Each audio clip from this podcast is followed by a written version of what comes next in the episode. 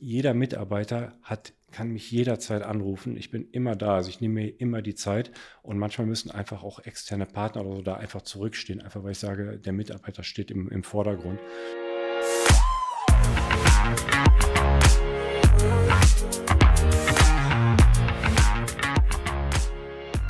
Willkommen bei der Extrameile, dem Podcast für Macher und Vordenker, die aktiv daran arbeiten, ihre Visionen Wirklichkeit werden zu lassen und dabei Grenzen überwinden. Zu Gast ist heute Alex Sominski, Geschäftsführer von Immocation, aber auch ehemaliger Sportstudent, Diskothekenbetreiber und äh, mehrfacher Unternehmer, der quasi vom volatilen Börsenbusiness bis hin zum Brick-and-Mortar-Geschäft der Immobilienbranche gekommen ist. Herzlich willkommen. Vielen Dank. Hallo Ellen. Ja, ich hatte es ja schon angeteasert. Ähm, du hast ja tatsächlich einen ähm, ganz äh, wilden Lebenslauf und äh, warst doch immer mutig genug, neue Herausforderungen anzunehmen. Ähm, vielleicht kannst du ja direkt mal mit dem Sport starten. Ähm, wie kam es denn eigentlich dazu, dass du äh, Leichtathlet werden wolltest und ähm, wie hat denn das alles mit dir eigentlich begonnen? Also, vielleicht ein, ein, ein, kurzer zum Sportstudent ist es nie, nie gekommen, aber das löse ich dann gleich auf. also ich habe ähm, als Kind, also ich muss sagen, ich war sieben, acht Jahre, da haben mich meine Eltern schon in den Leichtathletikverein gesteckt. Mein Vater äh, war früher auch im Leichtathletikverein, hat gesagt, hier mein Sohn, der soll auch Leichtathlet werden. Und ähm, da bin ich eigentlich so zugekommen, dass ich von, schon von Kindesbeinen an im Verein äh, war, die ganze Bandbreite an, an ja, was es da so gibt, Weitsprung, Hochsprung, 50 Meter Lauf, 1000 Meter Lauf und so weiter, äh, alles gemacht habe. Und das alles dann irgendwann ähm, in die Richtung ging, dass ich dann wirklich gut wurde. Also es war dann schon ähm, im Amateurbereich aber parallel auch Tischtennis gespielt habe. Und man muss dazu wissen, man hört mich ja jetzt nur, aber wenn man mich sieht, ich bin zwei Meter sieben groß. Äh, das sind vielleicht nicht so die geeignetsten Sportarten, Tischtennis und, und äh, Leichtathletik, sondern man stellt sich da eigentlich so das Basketball vor. Habe ich mir dann auch irgendwann mal gesagt, ja, warum haben mich meine Eltern eigentlich nicht in den Basketballverein gesteckt? Die wussten doch, dass ich so groß bin und dass ich so groß werde. Mhm. Aber äh, unterm Strich, Leichtathletik war meine Passion und äh, stand dann irgendwann vor der Frage, was machst du eigentlich nach dem Abitur? Und da sollte es eigentlich zu einem äh, Sportstudium hingehen. Und äh, bei uns in Köln äh, wollte ich an die Sporthochschule gehen und dort hast du eine relativ harte, sage ich mal, für mich harte Aufnahmeprüfung, auf die man sich gut vorbereiten muss, um, um da einfach zu bestehen. Und ich war bei zwei Aufnahmeprüfungen, war ich verletzt und konnte da nicht teilnehmen und habe mich da parallel, äh, habe ich mich für BWL eingeschrieben, habe das am Anfang aber recht vernachlässigt, weil ich gesagt hatte, beim, beim nächsten Aufnahmetest bist du halt dabei, dann äh, studierst du Sport. Hm. Aber dazu ist es dann nicht gekommen und deswegen äh, bin ich auch nicht zum äh, Sportstudenten geworden. Alles klar. Ähm, der, der Autor äh, Dr. Zittelmann hatte ja in seinem Buch Die Psychologie der Superreichen auch ähm, ja zumindest in seiner Stichprobe empirisch fest, feststellen konnten, dass viele Unternehmer ähm, auch Sportler waren. Ich finde es immer wieder interessant, dass man doch diesen Fakt dann bestätigt sieht. Ähm, würdest du auch sagen, dass die Sportler äh, einen Vorteil im Unternehmertum haben, weil sie Disziplin gelernt haben oder gelernt haben, ihre eigenen Grenzen zu überwinden? Also das, das weiß ich nicht. Also ich kann das an mir gut nachvollziehen. Also es ging beim Sport darum, über sich hinauszuwachsen, seine Grenzen auszutesten, über seine Grenzen zu gehen, auch ähm, einfach Sachen möglich zu machen, die man vorher so gar nicht so für möglich hält. Und ähm, da gehört natürlich eiserne Disziplin dazu, da gehört jede Menge Training und Vorbereitung dazu, mhm. äh, um das letztlich auch zu schaffen. Also von daher, so, so, so diese Korrelation halte ich für durchaus denkbar, ja. Klasse. Ähm, ja, wir sind dann ja quasi direkt ins Thema eingestiegen. Vielleicht gibst du noch mal den Hörern einen Überblick, ähm, was du bei Immocation machst und ähm, wer Immocation ist. Ähm, und dann können wir ja gerne noch weiter in die Detailtiefe gehen. gerne, ja. Ähm, Immocation ist ein, äh, ein Ausbildungsunternehmen für ich sag mal, private Immobilieninvestoren, die sich mit dem Thema Altersvorsorge, Bestandsaufbau oder vielleicht sogar mit dem, Immobil äh, mit dem Thema Immobilienunternehmertum befassen. Und dort haben wir ähm, ja eine ein große Menge an Content, wo man sich einfach über diese ganzen Themen informieren kann, über einen Podcast, über ein YouTube, über ein Buch, das die beiden Gründer auch geschrieben haben und äh, bilden eigentlich darüber so das ganze Spektrum ab, alles, was man zum Thema Immobilien eigentlich wissen muss. Und Immocation, wir haben jetzt letztes Jahr unser fünfjähriges äh, Jubiläum gefeiert. Also Immocation ist vor fünf Jahren gegründet worden von den beiden Gründern ähm, Marco Lücke und Stefan Leubel, die sich jetzt ein wenig zurücklehnen dürfen, denn seit einem Jahr bin ich dazugekommen, bin jetzt in der Geschäftsführung und kümmere mich so um den ganzen operativen Part. Mhm. Hatte ich initiell überrascht, dass es so ein großes Interesse an dem Thema Immobilien in Deutschland gibt? Überrascht nicht, aber schon, äh, ich, ich, war schon sehr erstaunt. Also ich selber bin auch seit vielen Jahren äh, Immobilien verrückt, also mein, mein Interesse ist sehr, sehr groß. Aber dass so in Deutschland eine so eine riesengroße Community entstehen kann, wie sie jetzt Immocation bei sich vereint, das, das hätte ich so nicht gedacht und dass diese Community so untereinander sich so hilft, so interagiert, sich so vernetzt, äh, das hab, erlebe ich jetzt eigentlich so zum ersten Mal, wo ich jetzt bei Immocation bin. Das habe ich so in der Form vorher noch nicht gesehen. Nein. Mhm. Denn ähm, man muss ja sagen, Immocation ist ja schon relativ präsent in den Medien, beziehungsweise auch äh, durch unterschiedliche Marketingmaßnahmen. Und auch ich bin damals vor drei oder vier Jahren schon auf Immocation aufmerksam geworden und dachte mir, Mensch, äh, die beiden Jungs, die haben es verstanden, das Thema einfach herunterzubrechen. Ähm, hätte aber auch nicht gedacht, dass ihr dann zu einem Unternehmen aufsteigt, das äh, riesige sozusagen Kurse oder, oder Masterclasses füllt und ähm, ihr habt ja auch nochmal veranstaltungstechnisch eine Menge vor. Ähm, und muss sagen, dass ich auch überrascht bin, äh, wie viele passionierte ja, Immobilien, wie soll man sagen, Besitzer oder solche, die es gerne werden wollen, gibt. Ähm, für, sagen wir so, an wen richtet sich denn Immocation oder was benötige ich denn, um bei euch mitzumachen und was mitzubekommen. Mhm. Also zum einen ist so der, der Wille da, dass, dass man sagt, ich möchte eigentlich, ich möchte etwas für meine Altersvorsorge tun und ich habe für mich entschieden, Immobilien können da ein Weg sein, können eine Assetklasse sein, mit der ich mich grundsätzlich wohlfühle. Das heißt, ich glaube an die Immobilie, ich glaube an den Werterhalt der Immobilie. Ich habe verstanden, dass sich Immobilien über ein Darlehen in der Regel, über eine Finanzierung refinanzieren, nämlich dass sich das Darlehen durch, wenn es äh, sich um vermietete Immobilien handelt, ähm, im Bestfall von alleine abzahlt, nämlich dass aus den Mieteinnahmen der Kapitaldienst, die Kosten, die Bewirtschaftung und so weiter ähm, gedeckt sind. Und wenn man das einmal verstanden hat und das im Long Game betrachtet, also auf lange Zeit betrachtet, ähm, kommt man dann zu dem Schluss, dass es eigentlich ein, ein ja ein ideales Instrument ist, um im Alter einfach zusätzlich abgesichert zu sein.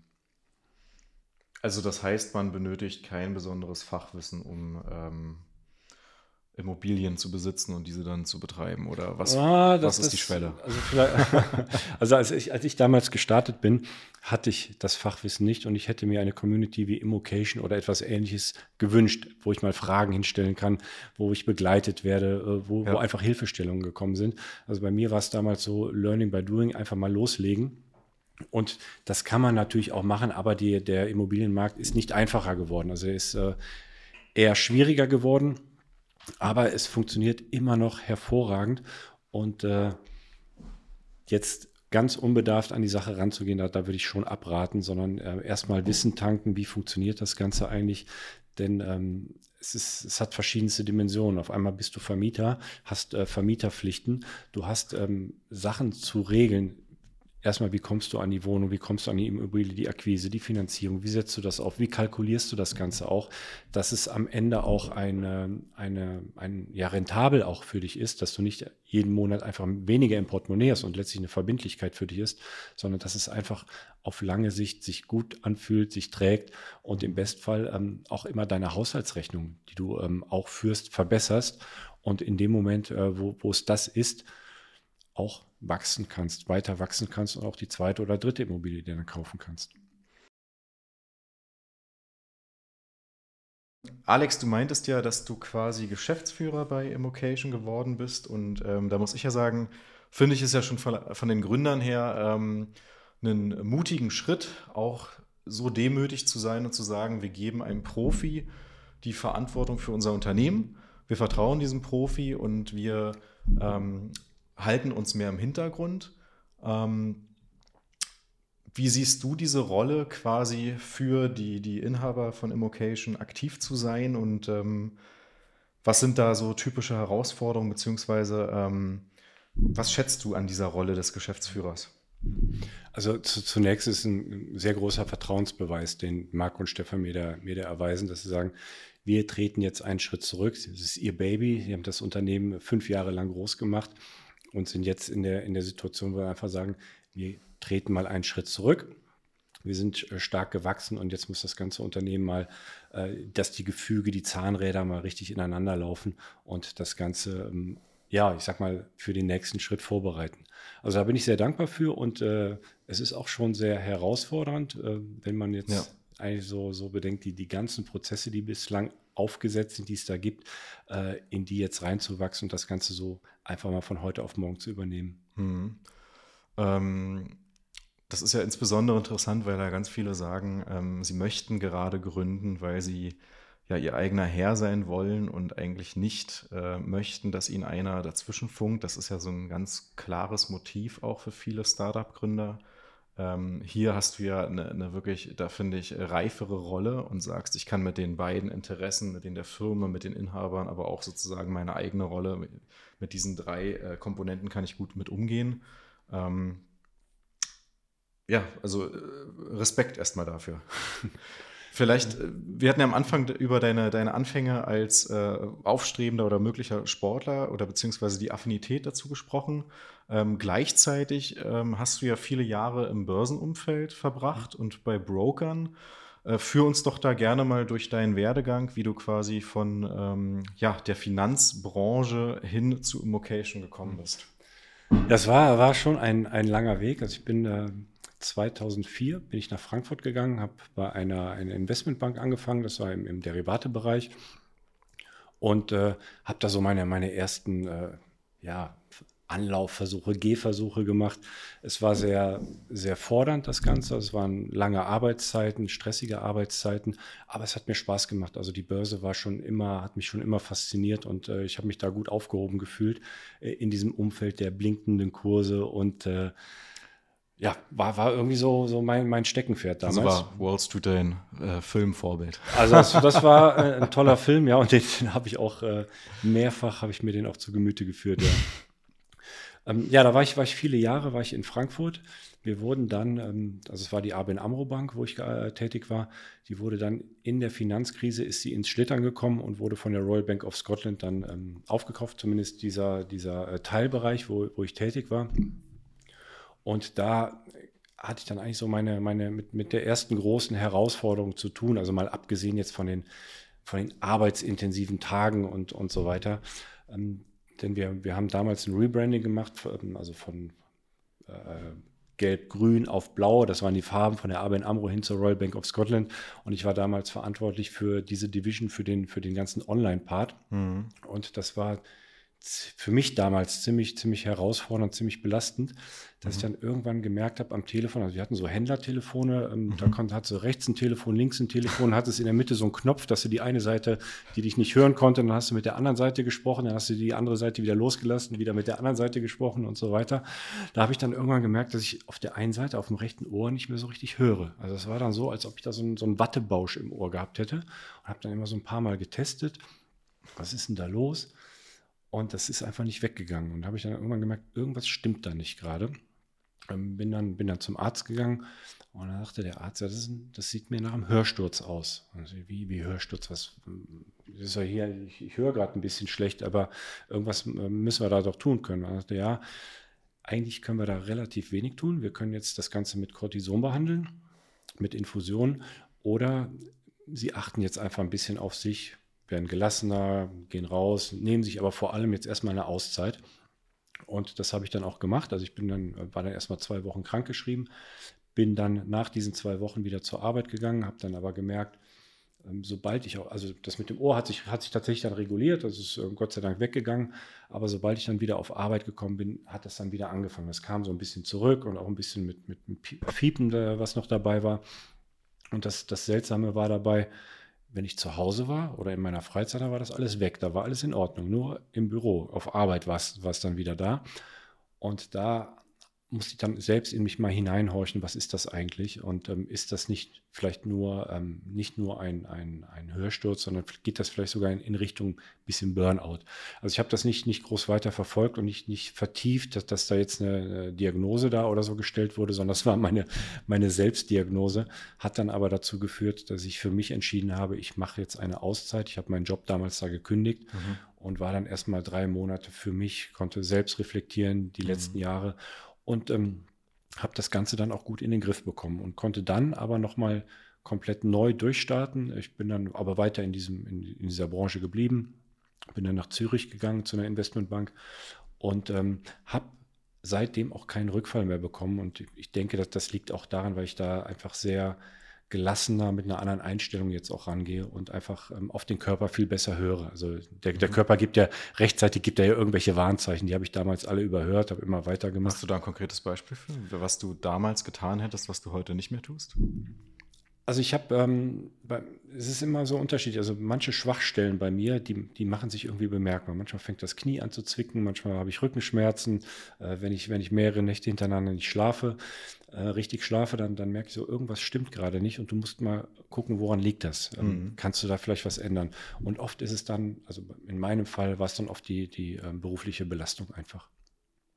Ja, und wenn ich, wenn ich sowas jetzt feststelle, ähm, dann gucke ich halt, sehe ich halt hast du eigentlich schon Urlaub genommen dieses Jahr? Oft stelle ich dann fest, der Urlaub ist viel zu kurz gekommen.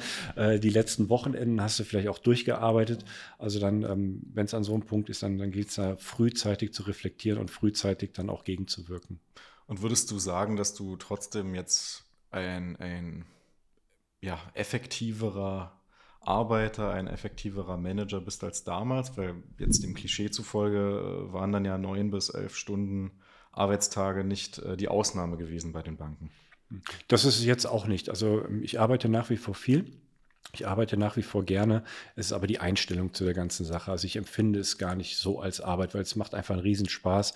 Ich arbeite an etwas, was, was mich wirklich erfüllt. Es hat es zwar damals auch, aber damals war der Druck einfach viel zu groß. Ähm, oder ich konnte damit noch nicht so richtig umgehen. Und jetzt ist es eher so die, die Einstellung zu der Sache. Ähm, dass es jetzt gar nicht so die Arbeitsbelastung ist, sondern einfach, es macht mir Freude. Mhm. Okay, und was würdest du ähm, ja, Mitte 20-jährigen ähm, Bankern ähm, mit auf den Weg geben, die in einer ähnlichen Situation sind? Sagst du, so eine, ähm, ja, so eine Erscheinungen wie ein Hörsturz, die werden so oder so kommen, oder ist das bei jedem anders ausgeprägt? Ich glaube, das ist bei, jedem anderen ausgeprä äh, anders ausgeprägt, aber gerade so im Investmentbanking, so die, die jungen Kerle oder jungen äh, Damen, die, die werden schon, also ich weiß jetzt nicht mehr, wie es heutzutage ist. Also damals war es so bei mir, es war hart. Also es war dann durchaus, wir, wir haben dann morgens um 7, 8 Uhr haben wir angefangen und sind selten vor 10, 11 Uhr abends rausgegangen. Äh, also es war schon ziemlich heftig und dann ist noch viel Reiserei dabei. Also gerade so die, die Finanzbranche ist eigentlich Zürich und London ist man eigentlich regelmäßig unterwegs. Das schlaucht schon sehr. Und da würde ich jetzt den ähm, angehenden Investmentbanker oder die jetzt gerade so in den 20ern, Ende 20 sind, ähm, durchaus den Rat geben, hört auf eure Gesundheit, ähm, hört darauf, weil das ist das Allerwichtigste am Ende. Mhm. Warum ist es denn ähm, bei Immocation spannender oder anders? Weil ähm, im Grunde genommen sind wir ja dann, bist du dann weg von dem volatilen Börsengeschehen hin zu quasi der Immobilienbranche, die etwas langsamer tickt. Aber du hattest erwähnt, dass du ja schon früher eine Passion dafür gefunden hast. Ähm, wie, wie kam dann dieser Weg zustande?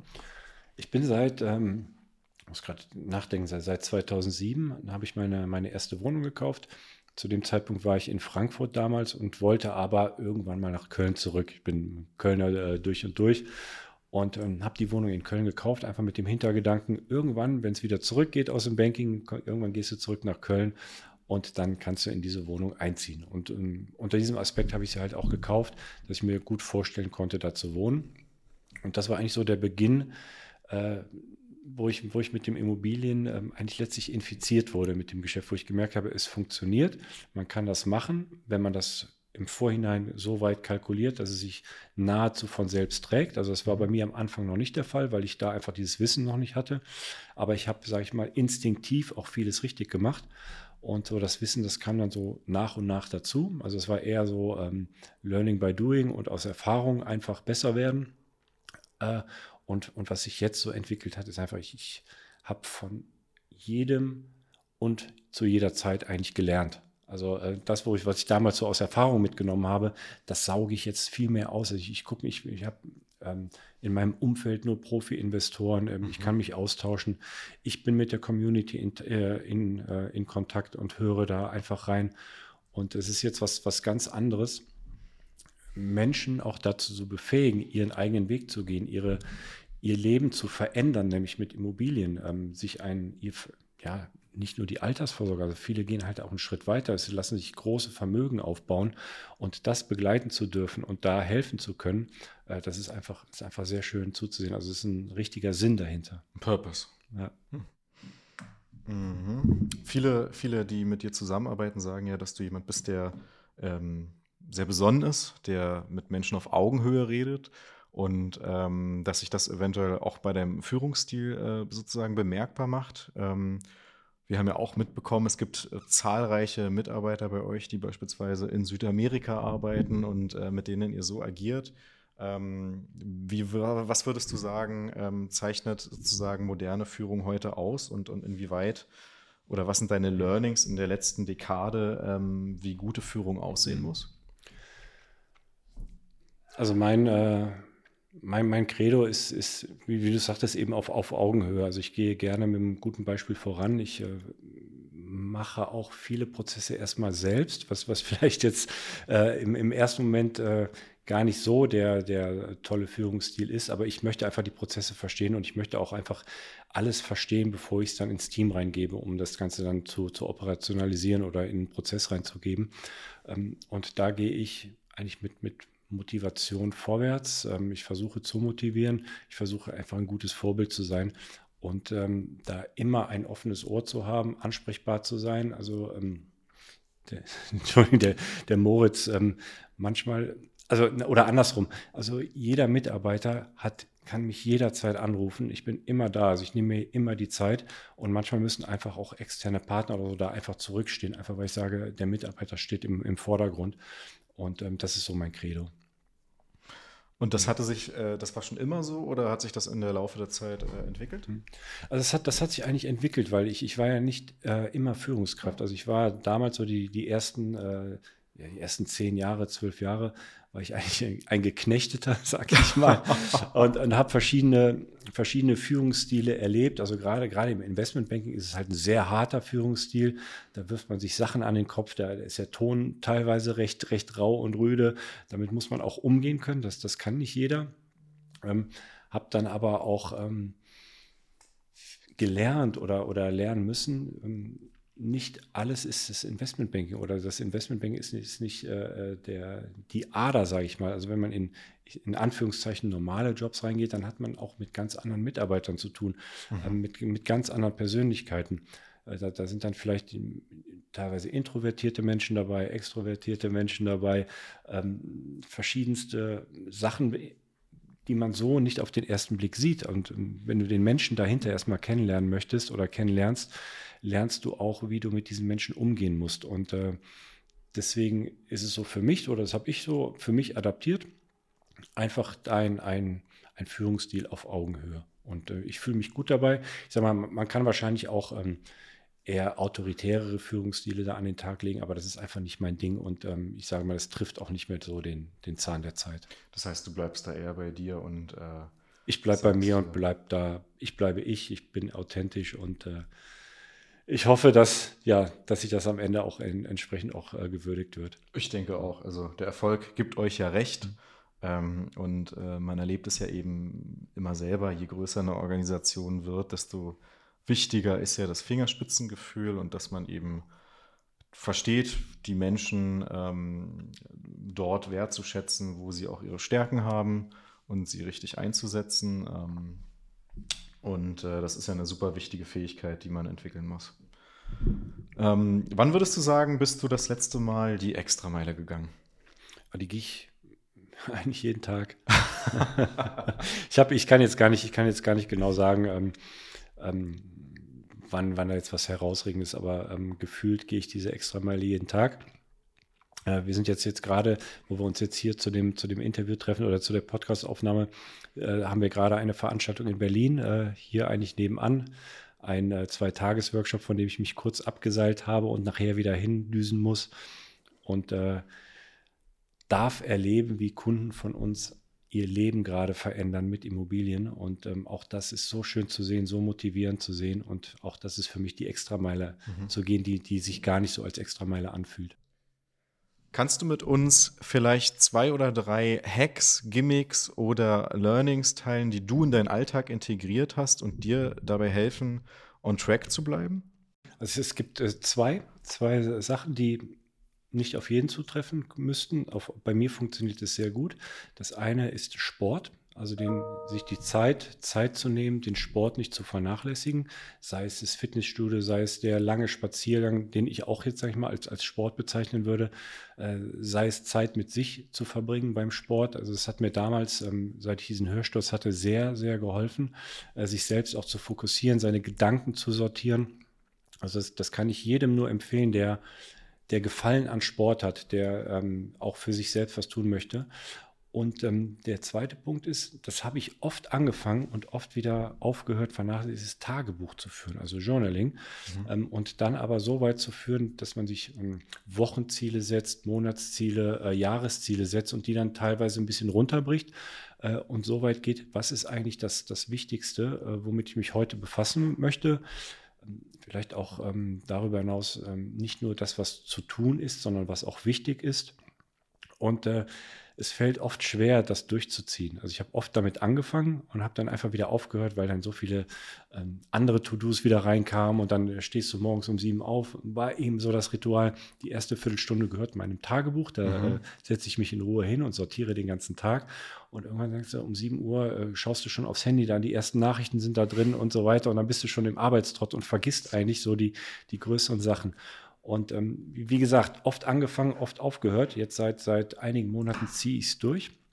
Und es bringt mich so unfassbar weiter, einfach den Fokus nicht zu verlieren, ähm, die wichtigen Dinge zu tun und diese nicht aus den Augen zu verlieren.